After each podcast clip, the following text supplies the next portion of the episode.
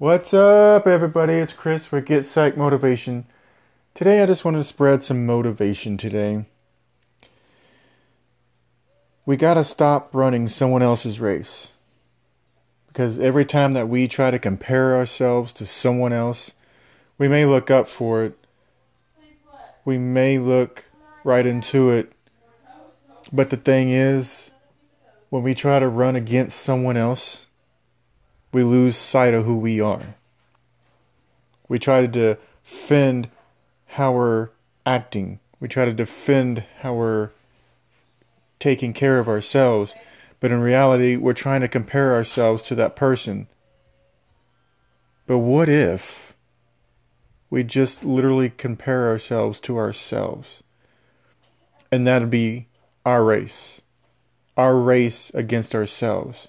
So we have a starting point and we have a goal that's our ending point.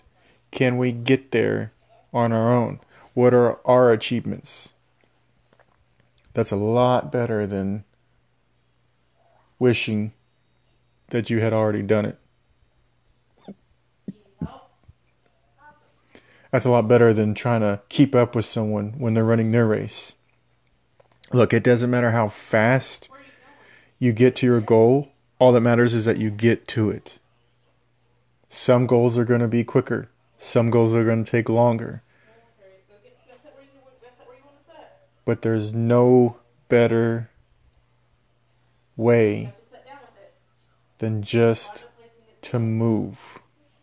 When you move toward those goals, you feel better, you become happier, and then one goal gets down, then a snowball effect starts to come around. So don't get caught up that you haven't got to someone else's level yet. You will get there. Just allow yourself to get to the next step of your race. Thank you for listening. This is Chris for Get Psych Motivation. God bless.